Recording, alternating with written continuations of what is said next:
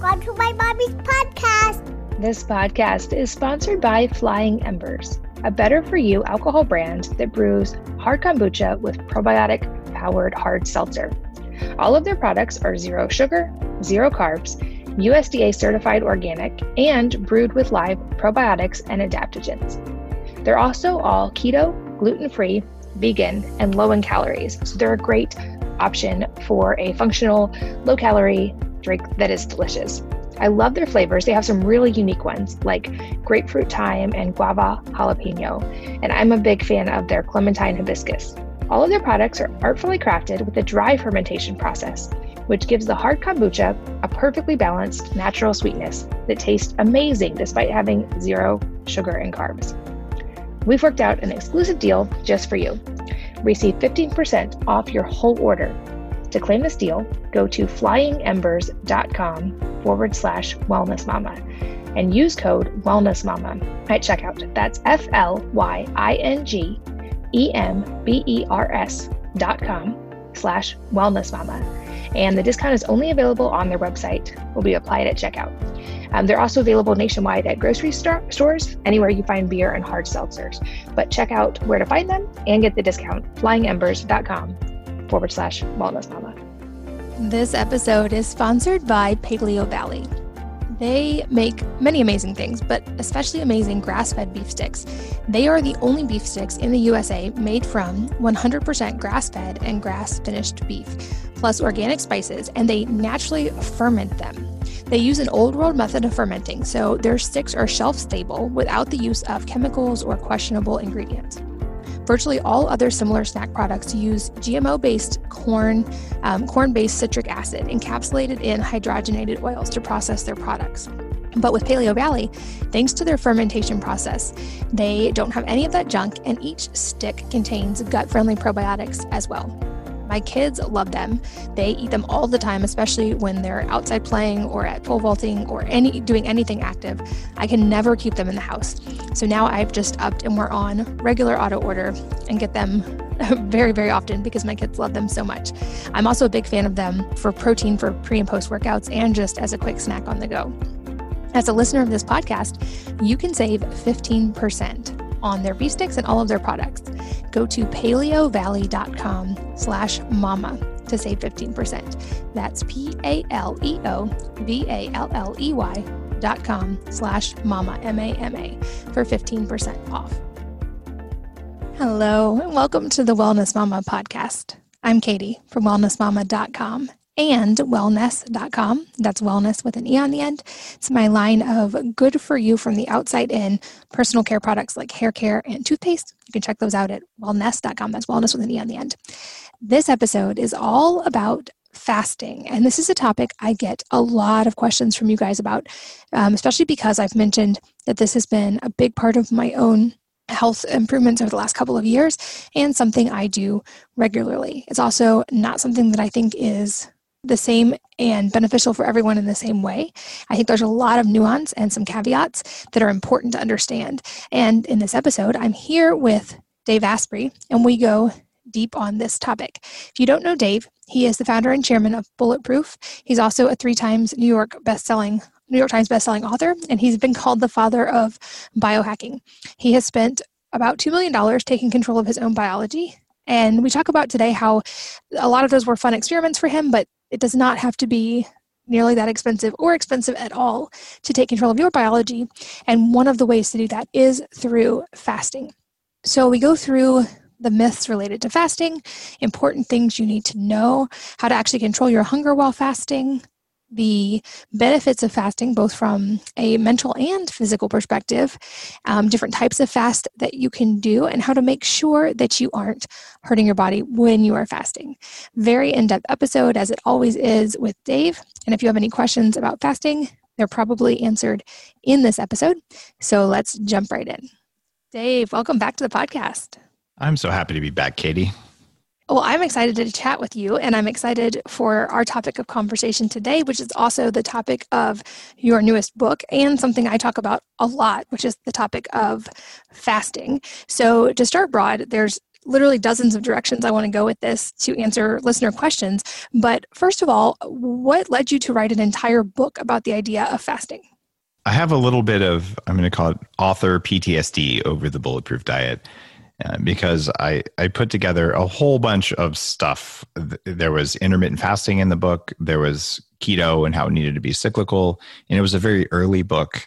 And I felt like I couldn't zoom in enough on, on each of these. And the recipe for writing a fasting book is really easy. Here's how to fast. Don't eat for a while. Okay. And then, oh, here's a bunch of references from PubMed that say how good it is. And there are a lot of good books on the science of fasting, but there's no book that talks about how to actually do it.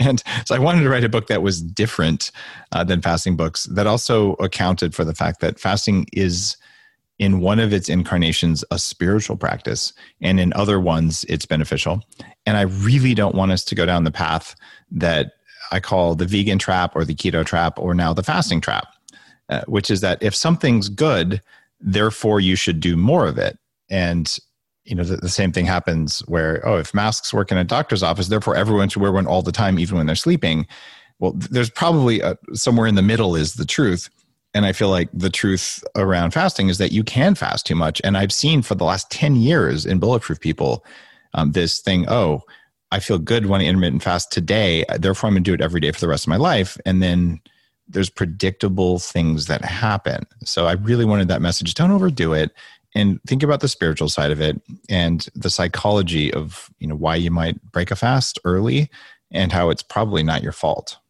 Such such important points and i think you're still right. I see that as well that trend of if something is good then more should be better and that definitely isn't the case like you said with fasting and i think that's also the case and important to pay attention to with supplements and when it comes to eating you know more is not always better we pay attention to that. I also personally have a rule that i don't do anything every single day except for basic things like sleep. Even supplements, I cycle them. I do different types of fasting every day, or some days don't fast on purpose with the goal that long term, my thought is we want to have metabolic flexibility. Like I want my body to be able to handle anything and everything I throw at it versus adapting to a very narrow range of things that I make it do every single day. And I'm guessing you come from somewhat the same approach when it comes to this, right? I don't know, Katie. I, I feel like we should just suppress all oxidative processes in our body every day by taking huge amounts of antioxidants. I mean, because what could go wrong there? so, Another great example. That's a perfect one. No, I'm I'm completely with you. And that was a, a big part of what's in this is look, it's okay to not fast sometimes. It's okay to eat carbs sometimes. In fact, probably more often than not. And it's okay to say, I'm not exercising today because I'm overtrained.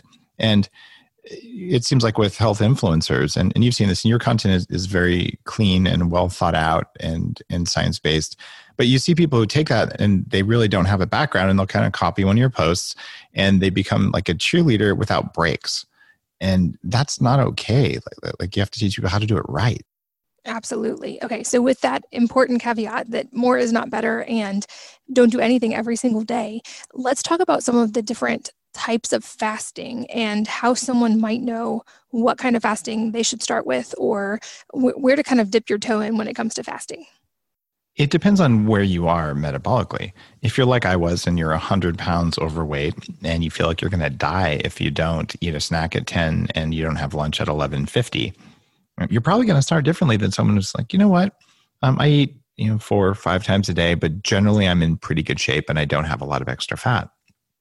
I actually think people who want to do intermittent fasting but are really metabolically unfit for the first month if this if they've never done anything they probably should have a breakfast as soon as they can when they wake up that has protein and fat and no carbs. And that's actually how you start for a month. But let's assume that you're not there where i used to be and you're somewhere along the health curve. Then start with at least a 12 hour fast just to show yourself you can do it. And this is so easy have a bit of an early dinner, and then you're going to go to bed without a snack and you're going to wake up and you're going to wait 12 whole hours. That means you can go from 8 p.m. to 8 p.m. And that's just like a can you do it? You're not going to get huge benefits from fasting, but there's some. And then if you're comfortable with that, you go to a 14 hour fast, which means you can still have a late breakfast and you'll be okay. And from there, you can go into uh, what's the most common intermittent fast, the, the 16 8 fast. where you don't eat for 16 hours, which means basically have lunch and dinner. And this is very doable for people, except it would have been impossible for me when I was heavy.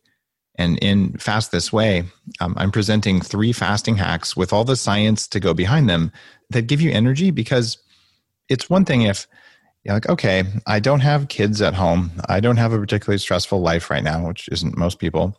Um, so I'm just really going to focus on on this, and I'm willing to be a little bit of a zombie or a little bit hypoglycemic, uh, which is my favorite word ever to describe myself.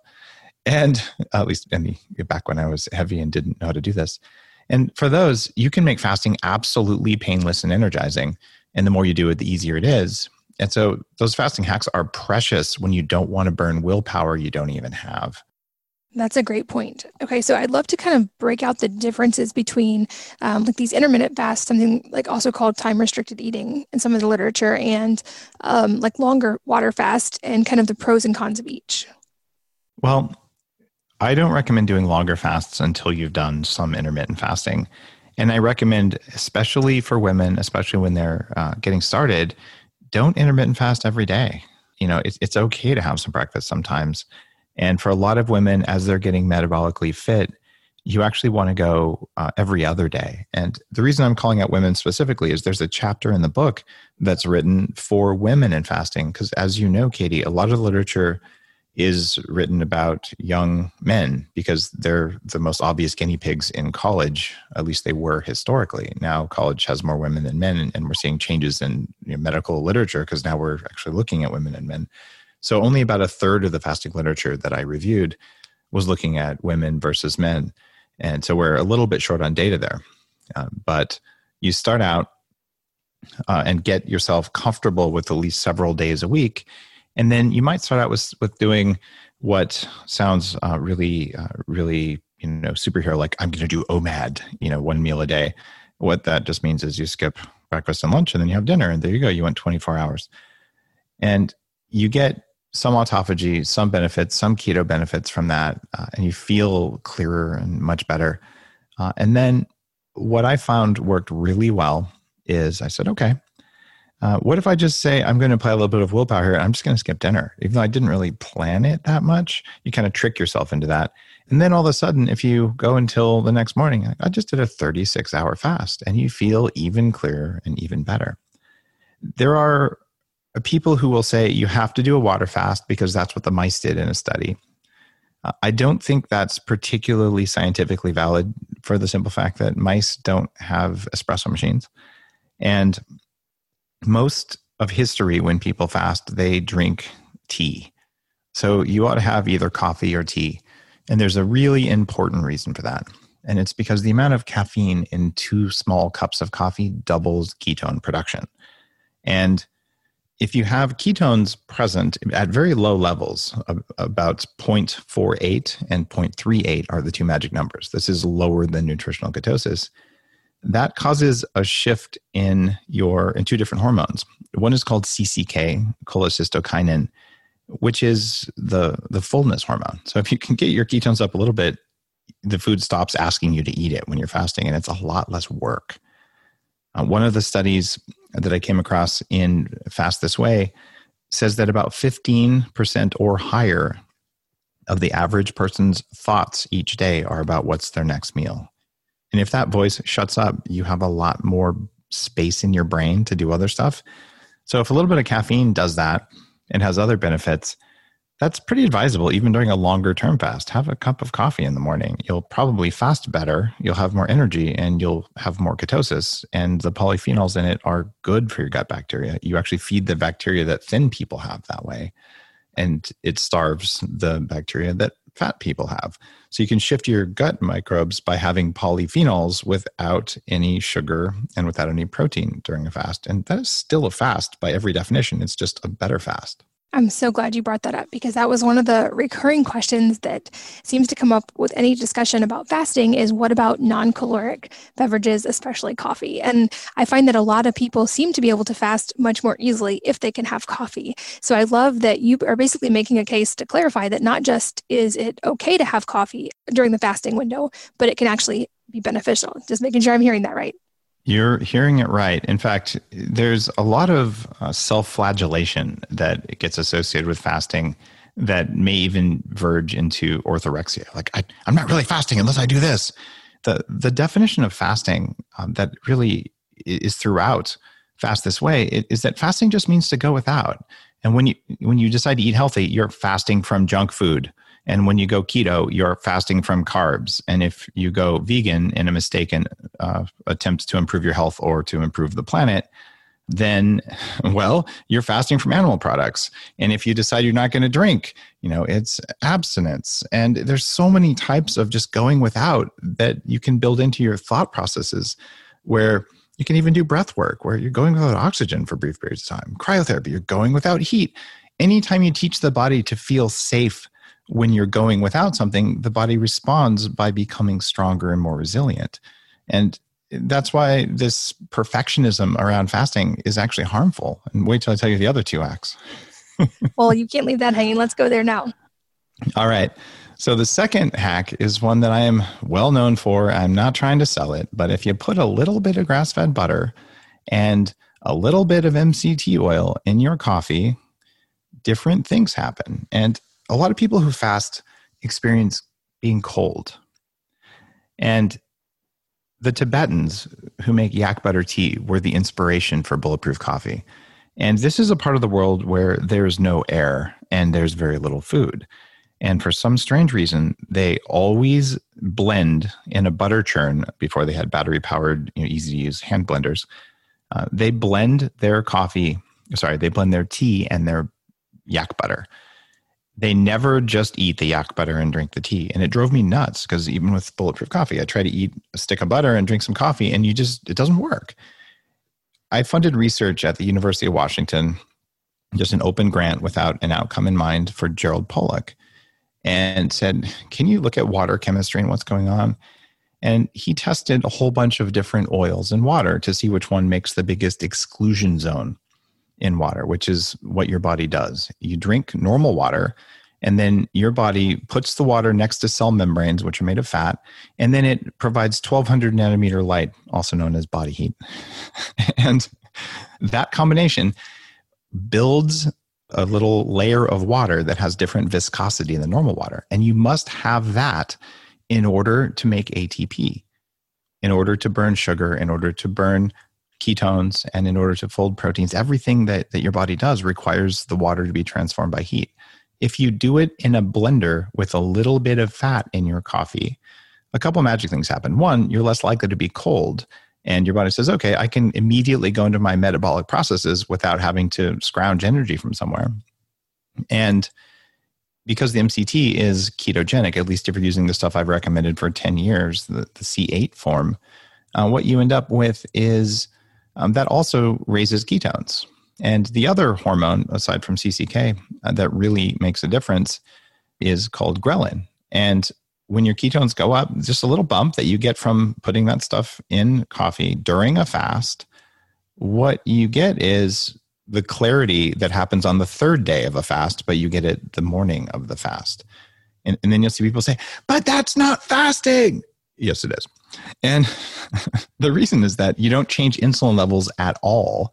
And third parties have validated this. And you still do turn on uh, autophagy. In fact, I interviewed Siim Land, who's an expert in this, wrote the book Metabolic Autophagy. And we actually went through you know how the process works and why you still can have autophagy the trick when you're fasting is to skip protein and to skip carbs. And having moderate amounts of fat, which you want your body to burn anyway, just improves how you feel during a fast and makes it possible to fast with much less willpower. Um, those are those are big things. I'm not talking two tablespoons, which is more of a breakfast replacement. But even if you do that, you lose weight and you get many, many of the benefits of fasting. But I recommend going a little bit lighter on the butter during a fast. And you'll just find that all of the physical anxiety that you have during a fast, it just melts away and you're able to fast without effort. And that's really valuable. So, you mentioned the term autophagy, and I think a lot of listeners probably are familiar with that term. But for anyone who isn't, can you explain what autophagy is and how we can know if we're getting the benefits of autophagy or not? Sure. Autophagy is simply when the body looks around either at the cells or at the little subcellular things called mitochondria that make power and make hormones and do all sorts of other things in the body. And it says, hmm, some of these are weak. Let me get rid of the weak ones and build new strong ones. And this is why fasting is so powerful because if you eat six times a day, the body, which is very efficient, says, Oh, there's no need to have young mitochondria so you can have a young person's energy because there's always energy present. I don't need to be strong. And so when you do this, the body says, Uh oh, I got no carbs. Uh, I don't have enough energy. I need to do something about this. And then it does. And that's what autophagy is. And the two forms are autophagy of cells and then mitophagy, which is when your mitochondria replace themselves. And you can do both of those when you're only in fat burning mode. Cool. And you also mentioned ketones and ketone levels in the body. And I know that there's been more and more talk of exogenous ketones lately. So, for anybody who is not familiar with that, can you explain what exogenous ketones are and also give us your take on if you think they can be beneficial or not? Sure. Ketones are simply fat burning bodies uh, that happen when your body is not burning carbs. And it says, oh, I've got to use fat as energy. Ketones have more energy in them than glucose does, which is what your body and your brain usually use. So if you can start burning ketones, that's great. And there are three kinds of exogenous ketones. The first kind, and the kind that I am a fan of, and the guide that I, or and the, the kind that I popularized, is MCT oil. And the most common and cheapest MCT oil doesn't have this power, but the shorter chain ones like C8 MCT do. They're shown in studies to raise ketones by about 4x. And what this is, is uh, something the body takes it and transforms it into a ketone. And it has a triglyceride molecule that it strips off and it makes beta hydroxybutyrate, which is the ketone body you're looking for. Your body will make these naturally if you fast for about two days. Um, usually they're two uncomfortable days unless you're using some of the fasting hacks. And the two forms, uh, two other forms of exogenous ketones that are out there um, are not ones that I recommend. The first type is called a ketone salt. And I actually formulated a ketone salt uh, for bulletproof, as in we had the packaging ready, we are ready to go. And I pulled the product. I was the last person uh, to interview Dr. Veech, who studied ketosis for 40 years and um, actually mentored underneath Hans Krebs, the guy who invented the Krebs cycle, who cracked the code for how our mitochondria make energy in our bodies. And he said in the interview, which is still on Bulletproof Radio, ketone salts are dangerous for mitochondria. They're harmful over time. And I pulled the product as a result of that. And I don't recommend ketone salts on a regular basis. It's okay to use them if you have cancer. It's okay on an occasional basis, but to rely on those for ketones puts a heavy load on the kidneys. And because you know, one of the most studied guys I've ever met about ketosis says straight up, I have seen them cause mitochondrial harm in the lab. Uh, I do not recommend or take ketone salts. If you are going to take them um, against my uh, advice, make sure you get something called racemic salts, which are closer to what the body does. You still will have a large load of calcium, magnesium, or potassium or sodium that your kidneys will have to deal with. And I don't think over time those are a good strategy. If you want to do a race on them, fine. You want to take them every day? Probably not. What they also do is they tend to raise your blood ketone levels quite high. And we have this this thing I call them the keto bros. If you ever have a carb again, you're a bad person. My ketones are higher than yours. And this is the logical equivalent of people saying, my blood glucose is higher than yours.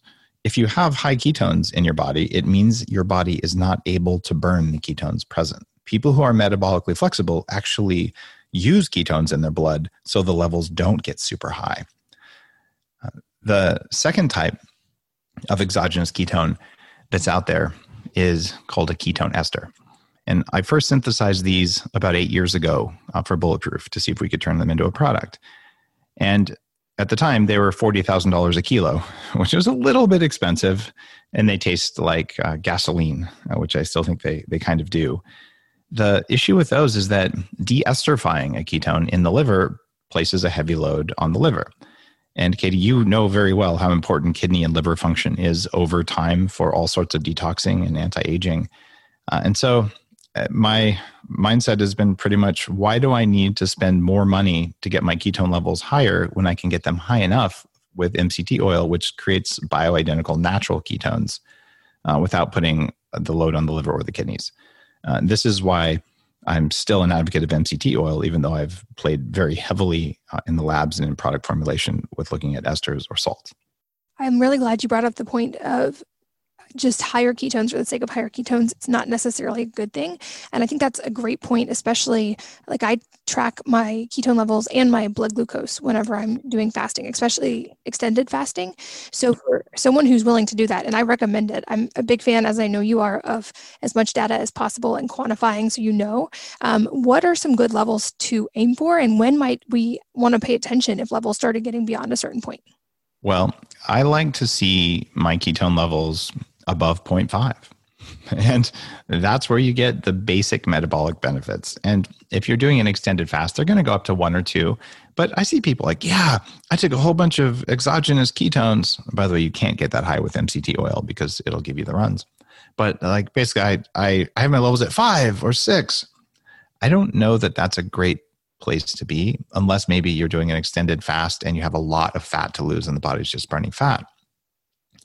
One of the things that I talk about in Fast This Way is that if you burn fat quickly, you will become a zombie. And I've seen this over and over. I, have had a guy lose 75 pounds in 75 days on a ketogenic thing I created a while back called the Rapid Fat Loss Protocol. And the problem with this is you have heavy metals, you have pesticides, hormones, and other pollutants stored in your fat tissue. And if you melt a lot of fat, your liver and your kidneys will become overwhelmed, and then they will give you huge brain fog and inflammation, and you'll feel like a zombie. So, whenever anyone's fasting, one of the supplements I recommend in the chapter on supplements that are good during fasting and supplements that are bad during fasting is activated charcoal, which has been a core bulletproof thing for years. Activated charcoal sticks to lipopolysaccharides in the gut. So, when your gut bacteria get stressed, they won't make you stressed. And when you start dumping fat, you start dumping fat toxins, it'll absorb those toxins so your liver and kidneys don't have to and then you just excrete them uh, through poop.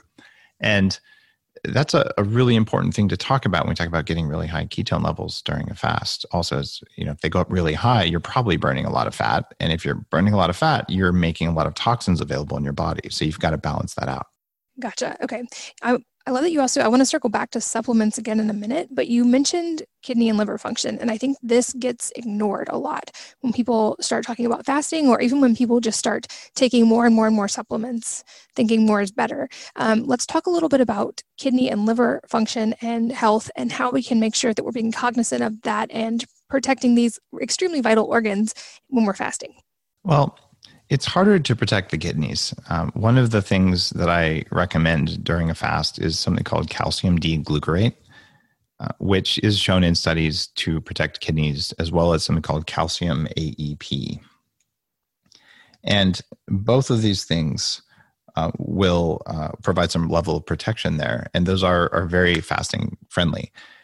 Uh, then, in terms of supporting the liver, you can take glutathione or you can take liver herbs like milk thistle during a fast, and it's okay. You might not want to take glutathione if you're not dealing with a high toxin load and you don't need it. It is an antioxidant, but generally, it's very supportive of fasting and the detox pathways. So, those are some of the very simple protective things uh, that you can do and that I think are really worth doing during a fast. Um, otherwise, what ends up happening is the liver is like, I'm overwhelmed with toxins. I kind of don't know what to do. And it does its very best. But here's what toxins do, whether they're from fat or from gut bacteria they give you insane cravings. So then you're in this situation where I'm trying to fast, but the voice in my head screaming at me to eat gets worse and worse as your toxin level goes up because those toxins tell your liver, hey, you need some glucose so you can oxidize me and excrete me. And the liver says, I got no glucose. You didn't eat any sugar. What am I going to do? And in order to liberate that, it has this magic power. It's called adrenaline and cortisol, and it'll ask for those hormones. And then you're like, yeah, okay, I feel good right now. I'm a little bit jittery, but I'm okay. And then you burn some muscle when you do that, but you get a little bit of glucose that the liver wants. And then the liver says, I still don't have enough. How about some more? And then you end up getting adrenal burnout. And this is why cycling your fasting, cycling your ketosis, and not over fasting are so important. So, how can someone know if they're crossing that line into overfasting? Well, if your sleep quality drops dramatically, you have an issue. Most people who start fasting or just start a healthier lifestyle, uh, and I've, I've seen this for 10 years with a bulletproof diet, is it normal to need an hour less sleep? And the answer is yes. Um, people who sleep uh, six and a half hours a night are the ones who live the longest. It's not because sleeping less is good for you, it's that healthy people need less sleep. So if you find a reduction in the amount of sleep you need to be rested, you're doing it right. If instead you wake up and like, oh my God, I feel like I'm hungover and I didn't even drink. Or if you use an Oura ring or similar sleep tracker, you find you're waking up multiple times per night. That's usually a sign that something is wrong uh, and that you might want to back off a little bit. And if you're doing a four day fast, hey, your sleep might be a little bit weird. That's fine. But if it's happening regularly and you're fasting every morning, one of the easiest things to do is have some carbs at dinner. And if you sleep like a baby, that should tell you something. Maybe you're overdoing it. So have some breakfast, but just don't have carbs for breakfast for a morning or two and then go back in. That's great advice. And okay, so you've mentioned a few supplements. Um, this is definitely, it seems like a controversial area as well, because there are the dogmatic sources that say you should consume nothing but water when you're fasting, so no supplements. But then it seems like there's actually some really solid data of certain supplements being helpful both during fasting and also before and after fasting. I know that you are really big on delving into the research, so I'm curious what you do as far as supplements during fasting and also before and after. One of my favorite supplements during fasting is proteolytic enzymes. And these are enzymes that eat protein. And I'm talking about things like serrapeptase, nattokinase, and other protein digesters. When you take those, and the body's pancreas is like, oh, I don't have anything to do, I might as well take my enzyme production capability and put it into making enzymes that catalyze biological reactions, like burning fat, like re, uh, like healing DNA and healing mitochondrial DNA, and things like that. So you'll find that having extra protein degrading enzymes helps greatly uh, during a fast with just getting more anti-aging benefits from it. And I cannot find any scientific reason why this wouldn't be a good idea, other than if you're, you know, a fasting or hair shirt self-flagellation faster, where you can only have water. But even those guys, if they have any uh, ounce of research, are at least going to put salt in their water because as you fast, especially for longer periods of time, your electrolytes get out of balance and that makes you not feel good. So, putting some sea salt or some Himalayan salt in your water is a minimum. But then, what balances out sodium? Oh, potassium does. So, maybe you should take some potassium along with your sodium. Oh, and then what about magnesium? We're all deficient anyway, and the demand for magnesium just went up. So, if you, if you have the basic things that your body needs to do what it's trying to do while you fast, it'll do well. And if instead you're saying, oh, I'm going to take, uh, say, uh, something like a D ribose, which is a sugar that helps you make mitochondria, but it raises your insulin briefly, even though for a lot of people it lowers blood sugar, um, then maybe you don't want to take that one. And so the idea that, you know, you only have to have water is just not good science. Uh, but also some supplements, uh, there's some I write about in the book. Uh, I call them the Barfy Four uh, things that are very likely to give you extreme nausea on an empty stomach, you might not want to take those. Uh, and so um, there's a list of oh about a, a dozen or so uh, supplements in the in the book that are are safe during fasting, and some other ones that you absolutely don't want to take. And what uh, what you'll find is if you do tolerate minerals on an empty stomach, having more minerals, things like zinc, uh, copper, if you need it, uh, is a really good idea because those are used as a catalyst uh, for for your fasting. Should you take a vitamin D pill? It might have you know 0.25 grams of fat or something in it. I think you should keep taking your vitamin D during a fast. It might not absorb as well as it would have when you had it with a fatty meal, but you'll still get some of it. And having your vitamin D levels drop during a fast doesn't make a lot of sense to me that seems like an extremely balanced and important view, I think, to look at. And to your earlier point, if you're getting most of the benefits of fasting from simply avoiding the protein and the carbs, most of the supplements you just mentioned are extremely like low to negligible calories to begin with and aren't going to be a significant source of protein or carbs. So they would still be achieving the desired metabolic effects while keeping you from having deficiencies in these other areas, which I've gotten much less dogmatic about that as well. So typically, even on my longer fast now, I experiment with a lot of supplements as well. And I want to circle back to something you mentioned earlier. You used the word metabolically fit. And I think this is a really important point to focus on because to me, this should be the goal of health in general, and especially of fasting. We shouldn't just be fasting for the sake of, like you said, self flagellation. It should be directed toward a goal. So when we talk about metabolic flexibility and becoming metabolically fit, can you define what that actually means and how we can measure it? What it means is that your cells have the ability to quickly turn on energy, whether it's coming from glucose, from fat, or in some cases from amino acid oxidation. And most of the time, people are stuck where they can only get energy from sugar, and their cells have forgotten how to get energy from fat, whether it's stored fat uh, or fat that you consume. Uh, and the amino acid pathways oftentimes are blocked because of um, other problems like toxins or mineral imbalances or lack of B vitamins and things like that. So, a metabolically fit person can actually eat some sugar and their blood sugar goes up and then it goes right back down to healthy levels, and they're actually okay. That doesn't say that eating sugar and having a big glucose spike is a great idea, but you can because your body is able to consume all the things that our bodies are meant to consume and burn all of them that makes complete sense. And another area that you talk about, and it's even mentioned in the title of the book, is healing inflammation, dealing with inflammation. Um, this is definitely a common theme that I think we're finding with any kind of chronic or metabolic disease. So, walk us through how fasting helps the body deal with inflammation. It's interesting. We combine about 30 gram, or sorry, 30 pounds of air with whatever food we eat or we don't eat, and we use that to make electrons. And if we do that efficiently and effectively, we have energy for our willpower and for breathing and acting and loving and hating and all the things that people do. And when we don't have that going for us, we end up with inflammation because the food and air still went in. Either they went to electrons that did something or they went into inflammation. And when you eat properly, your inflammation levels go down. There's just one problem though. Your cell membranes are made of tiny droplets of fat. And these tiny droplets of fat change based on what kinds of fat you eat.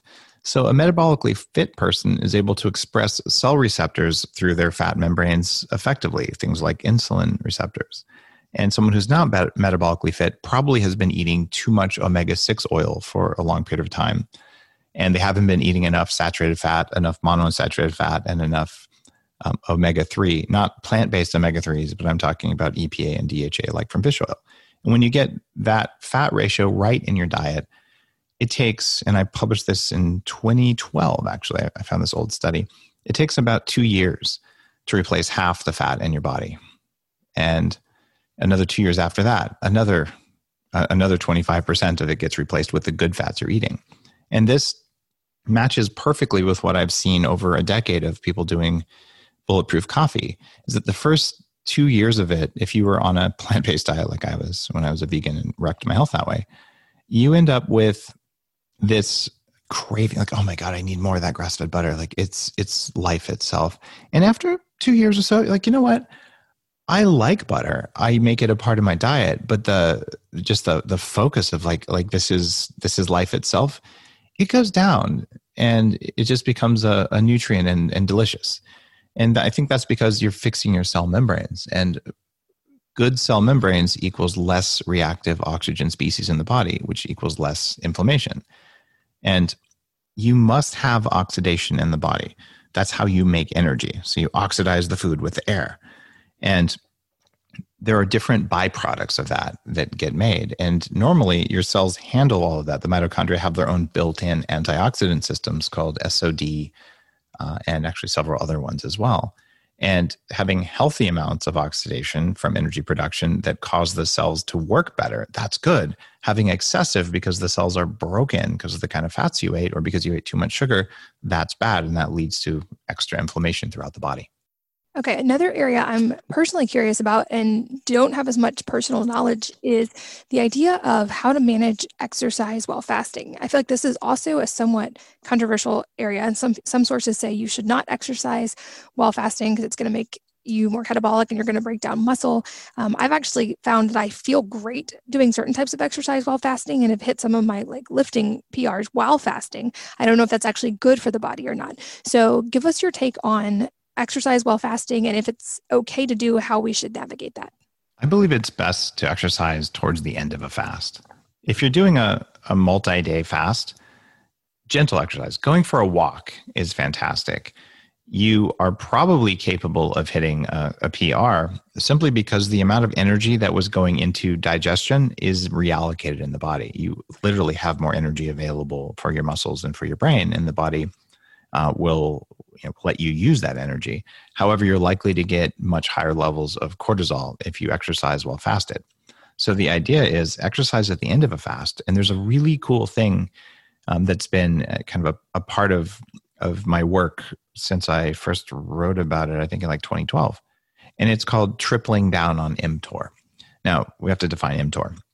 So mTOR is mammalian target of rapamycin, and this is what the body uses to build muscle and to create tissues. If it's chronically elevated, you're much more likely to get cancer. And if you don't have enough of it because you don't eat enough protein, you don't exercise, etc., then you're likely to get muscle wasting and be uh, too skinny and wear those those vegan sized jeans. And what you want to do though is you want to have spikes in mTOR so that you put on muscle after you exercise and you don't have it low the rest of the time. And the way you raise mTOR is by pressing it down like a spring. And there's three things we know that suppress mTOR, so it will come rebounding back really strongly. And my logic has been, and this has been borne out by people just doing it, is that why don't you do all three? So here's three things that suppress mTOR that we know for sure from studies. Number one, coffee, which is way better than kale. And so drinking coffee suppresses mTOR. Uh, number two is fasting. So if you were to fast and then exercise at the end of a fast, you've already suppressed it because now you've had coffee and fasting. And the third thing that suppresses mTOR is exercise itself. And it's what happens after you exercise that causes that mTOR to come springing back. So if you did all three of those, you have coffee in the morning, you're fasted, and then you hit the gym, well, as soon as you're done, your mTOR is going to come springing back up. And that's when you eat. And you eat a meaningful amount of protein, you have some fat, and probably some carbs too, especially if it's been a meaningful fast. And that is going to give you really substantial benefits. If you want to stay in ketosis, you don't have the carbs. If you want to put on more muscle, you have the carbs. I don't mean sugar. I'm talking have some white rice, have some sweet potato, um, etc. The, the safer carbs. And that gives you the most ROI on the exercise because you did all three of the things in the right order. I'm so glad you brought up mTOR, and that's really, really helpful advice. I think there's a lot of misinformation when it comes to mTOR and a lot of extreme viewpoints, and I fully agree with you. You can use it to your advantage. You just have to understand it a little bit, and then it can become an incredibly, incredibly powerful tool. Um, I also am glad to hear you say that exercise is okay while fasting, and it makes perfect sense why I feel the best exercising when fasting. This podcast is sponsored by Flying Embers, a better for you alcohol brand that brews hard kombucha with probiotic powered hard seltzer. All of their products are zero sugar, zero carbs, USDA certified organic, and brewed with live probiotics and adaptogens. They're also all keto, gluten free, vegan, and low in calories, so they're a great option for a functional, low calorie drink that is delicious. I love their flavors. They have some really unique ones like grapefruit thyme and guava jalapeno, and I'm a big fan of their clementine hibiscus. All of their products are artfully crafted with a dry fermentation process, which gives the hard kombucha a perfectly balanced natural sweetness that tastes amazing despite having zero sugar and carbs. We've worked out an exclusive deal just for you. Receive 15% off your whole order to claim this deal, go to flyingembers.com forward slash wellness mama and use code wellness mama at checkout. That's F L Y I N G E M B E R S dot com slash wellness mama. And the discount is only available on their website, will be applied at checkout. Um, they're also available nationwide at grocery stores, anywhere you find beer and hard seltzers. But check out where to find them and get the discount flyingembers.com forward slash wellness mama. This episode is sponsored by Paleo Valley. They make many amazing things, but especially amazing grass fed beef sticks. They are the only beef sticks in the USA made from 100% grass fed and grass finished beef, plus organic spices, and they naturally ferment them. They use an old world method of fermenting, so their sticks are shelf stable without the use of chemicals or questionable ingredients. Virtually all other similar snack products use GMO based corn, um, corn based citric acid encapsulated in hydrogenated oils to process their products. But with Paleo Valley, thanks to their fermentation process, they don't have any of that junk, and each stick contains gut friendly probiotics as well. My kids love them. They eat them all the time, especially when they're outside playing or at pole vaulting or any doing anything active. I can never keep them in the house. So now I've just upped and we're on regular auto order and get them very, very often because my kids love them so much. I'm also a big fan of them for protein for pre and post workouts and just as a quick snack on the go. As a listener of this podcast, you can save 15% on their beef sticks and all of their products. Go to paleovalley.com slash mama to save 15%. That's P-A-L-E-O-V-A-L-L-E-Y dot com slash mama, M-A-M-A for 15% off.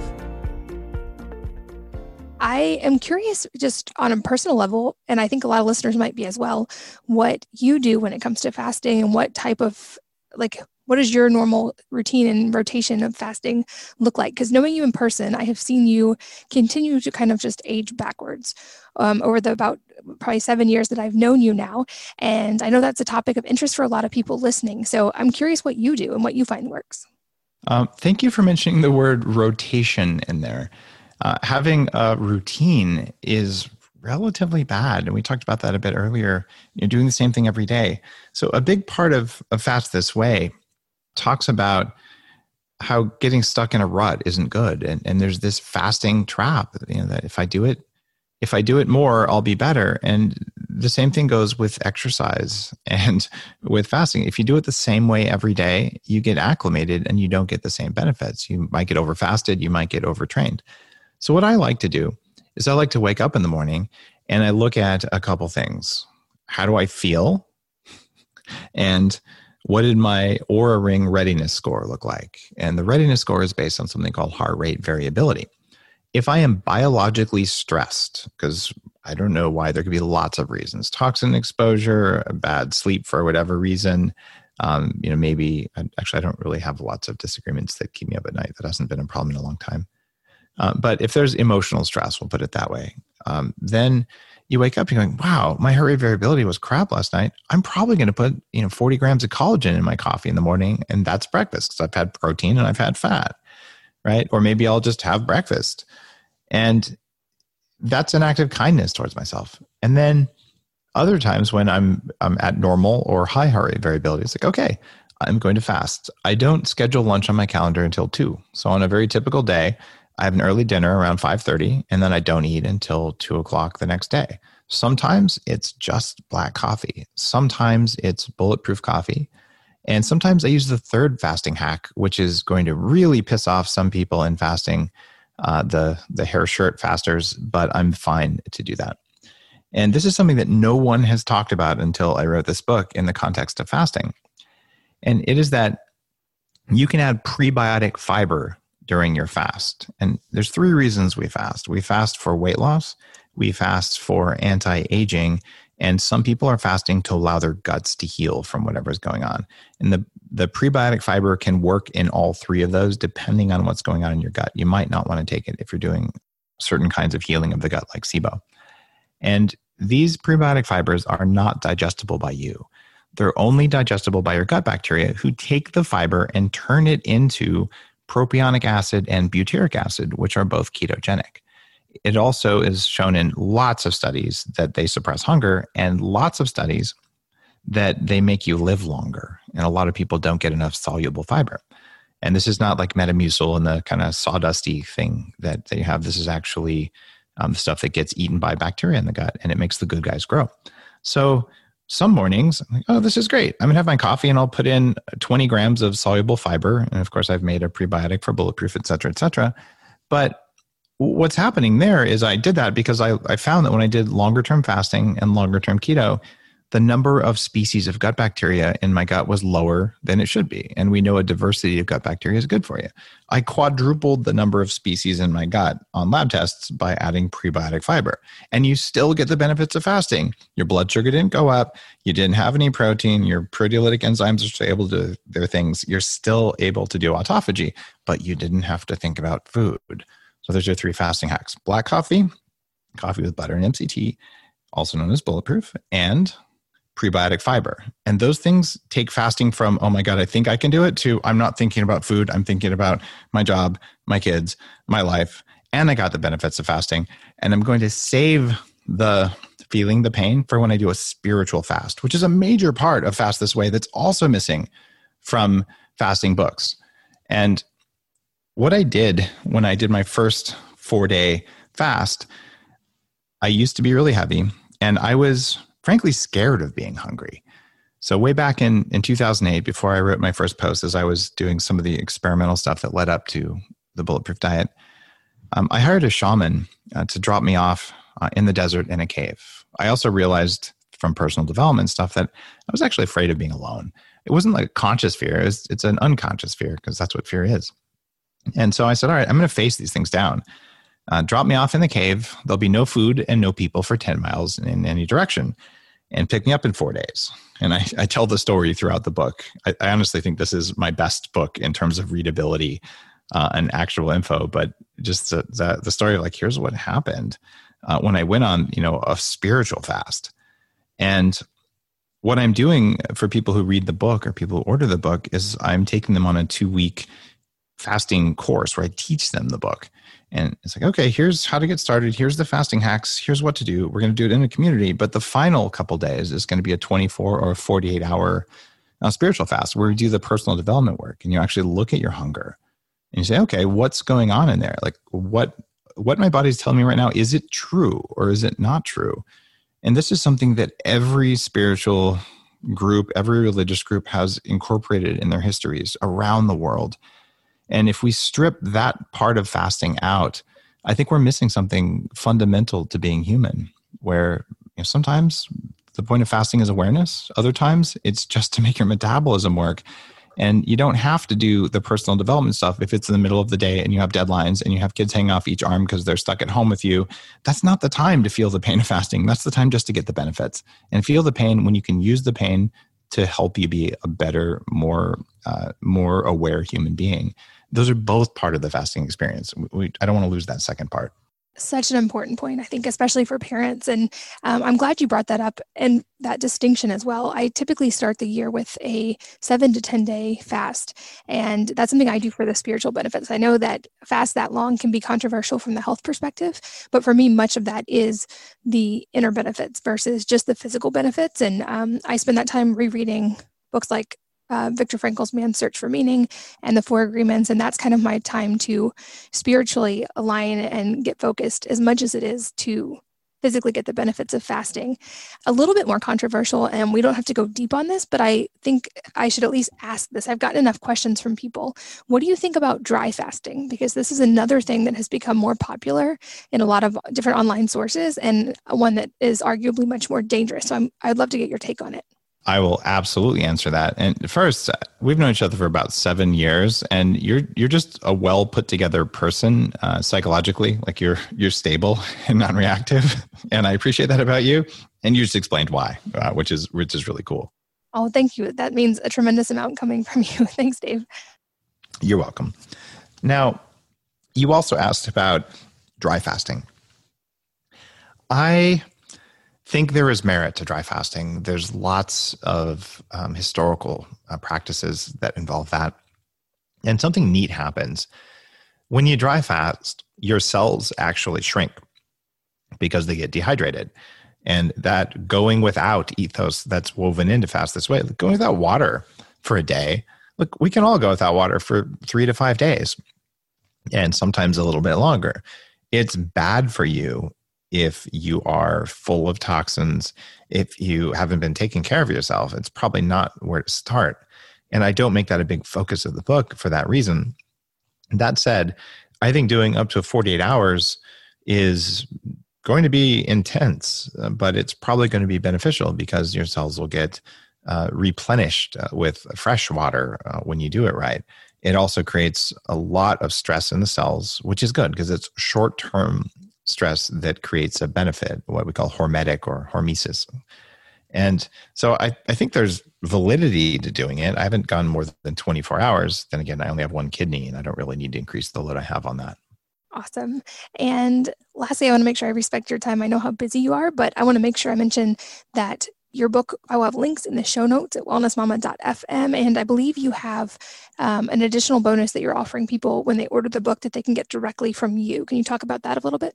Sure. Just go to fastthisway.com, order your book wherever you like to order books, and then uh, send me your receipt, and I will enroll you in a two week program where I will teach the book to you. And I've I was a teacher at the University of California for five years, and I, I feel like with some of my other books, like I spent you know two to five thousand hours writing a book, and then I'm saying, well, read the book; it's all in there. But a lot of us learn with other people and we learn by doing. So I've just decided that it's my job when I write a book to teach it. And I'm doing it uh, just as a gift for people who do me the honor of pre ordering Fast This Way. And all the info for that is on fastthisway.com. Awesome. I'll make sure that link is in the show notes. You guys can watch out for that. And another question I love to ask at the very end of interviews is obviously, other than your own, if there are any books or a number of books that have really influenced your life, and if so, what they are and why. Um, that's a big question. I've interviewed almost 800 authors. Wow, incredible. so, uh, uh, uh, thank you. I, am going to go for Robert Greene. Uh, Robert Greene has uh, the guy who wrote the 48 Laws of Power, which changed my business life because I was like, here's why executives do the weird things they do. They're actually following a playbook I don't know. And his most recent one, which is uh, the laws of, I think, consciousness or self awareness geez, I'm forgetting it. Robert Greene's latest book uh, is his opus after many, many years of being a fantastic writer and science writer and student of psychology. That book has almost everything you need to know uh, to figure out what's going on inside of you and how uh, and, and to explain why others do what they do. And it is a book that I consider to be required reading. Um, it's a it, it's a wonderful, wonderful book because he talks about things like ego and how to tell when you're acting out of envy or when someone else is acting out of envy. And in his style, he always says, These are the signs it's happening, and here's the countermeasures so that you don't do it to yourself and you don't allow others to do things to you based on their own trauma and their own pain. Uh, so, if you want to be in charge of yourself, I just consider um, his work, especially his latest book, to be a non negotiable reading. I love it. I'll make sure that's linked in the show notes as well. Um, Dave, I know how busy you are, and I'm really appreciative of you being here today. And I really enjoyed your new book. Definitely recommend it to all of you guys listening. You know, fasting has been a big part of my journey, and I love how comprehensive your new book is and how practical and actionable it is. So thank you for compiling that, and thank you for being here today. Hey, Katie, keep doing what you're doing. And just from one author to another, um, your blog is super legit. so, uh, congratulations on keeping it real and having the science. Uh, I, uh, I enjoy what you do. Thanks so much. And thank you guys, as always, for listening, for sharing your most valuable resource, your time with us today. We're so grateful that you did. And I hope that you will join me again on the next episode of the Wellness Mama podcast. If you're enjoying these interviews, would you please take two minutes to leave a rating or review on iTunes for me? Doing this helps more people to find the podcast, which means even more moms and families can benefit from the information. I really appreciate your time, and thanks as always for listening.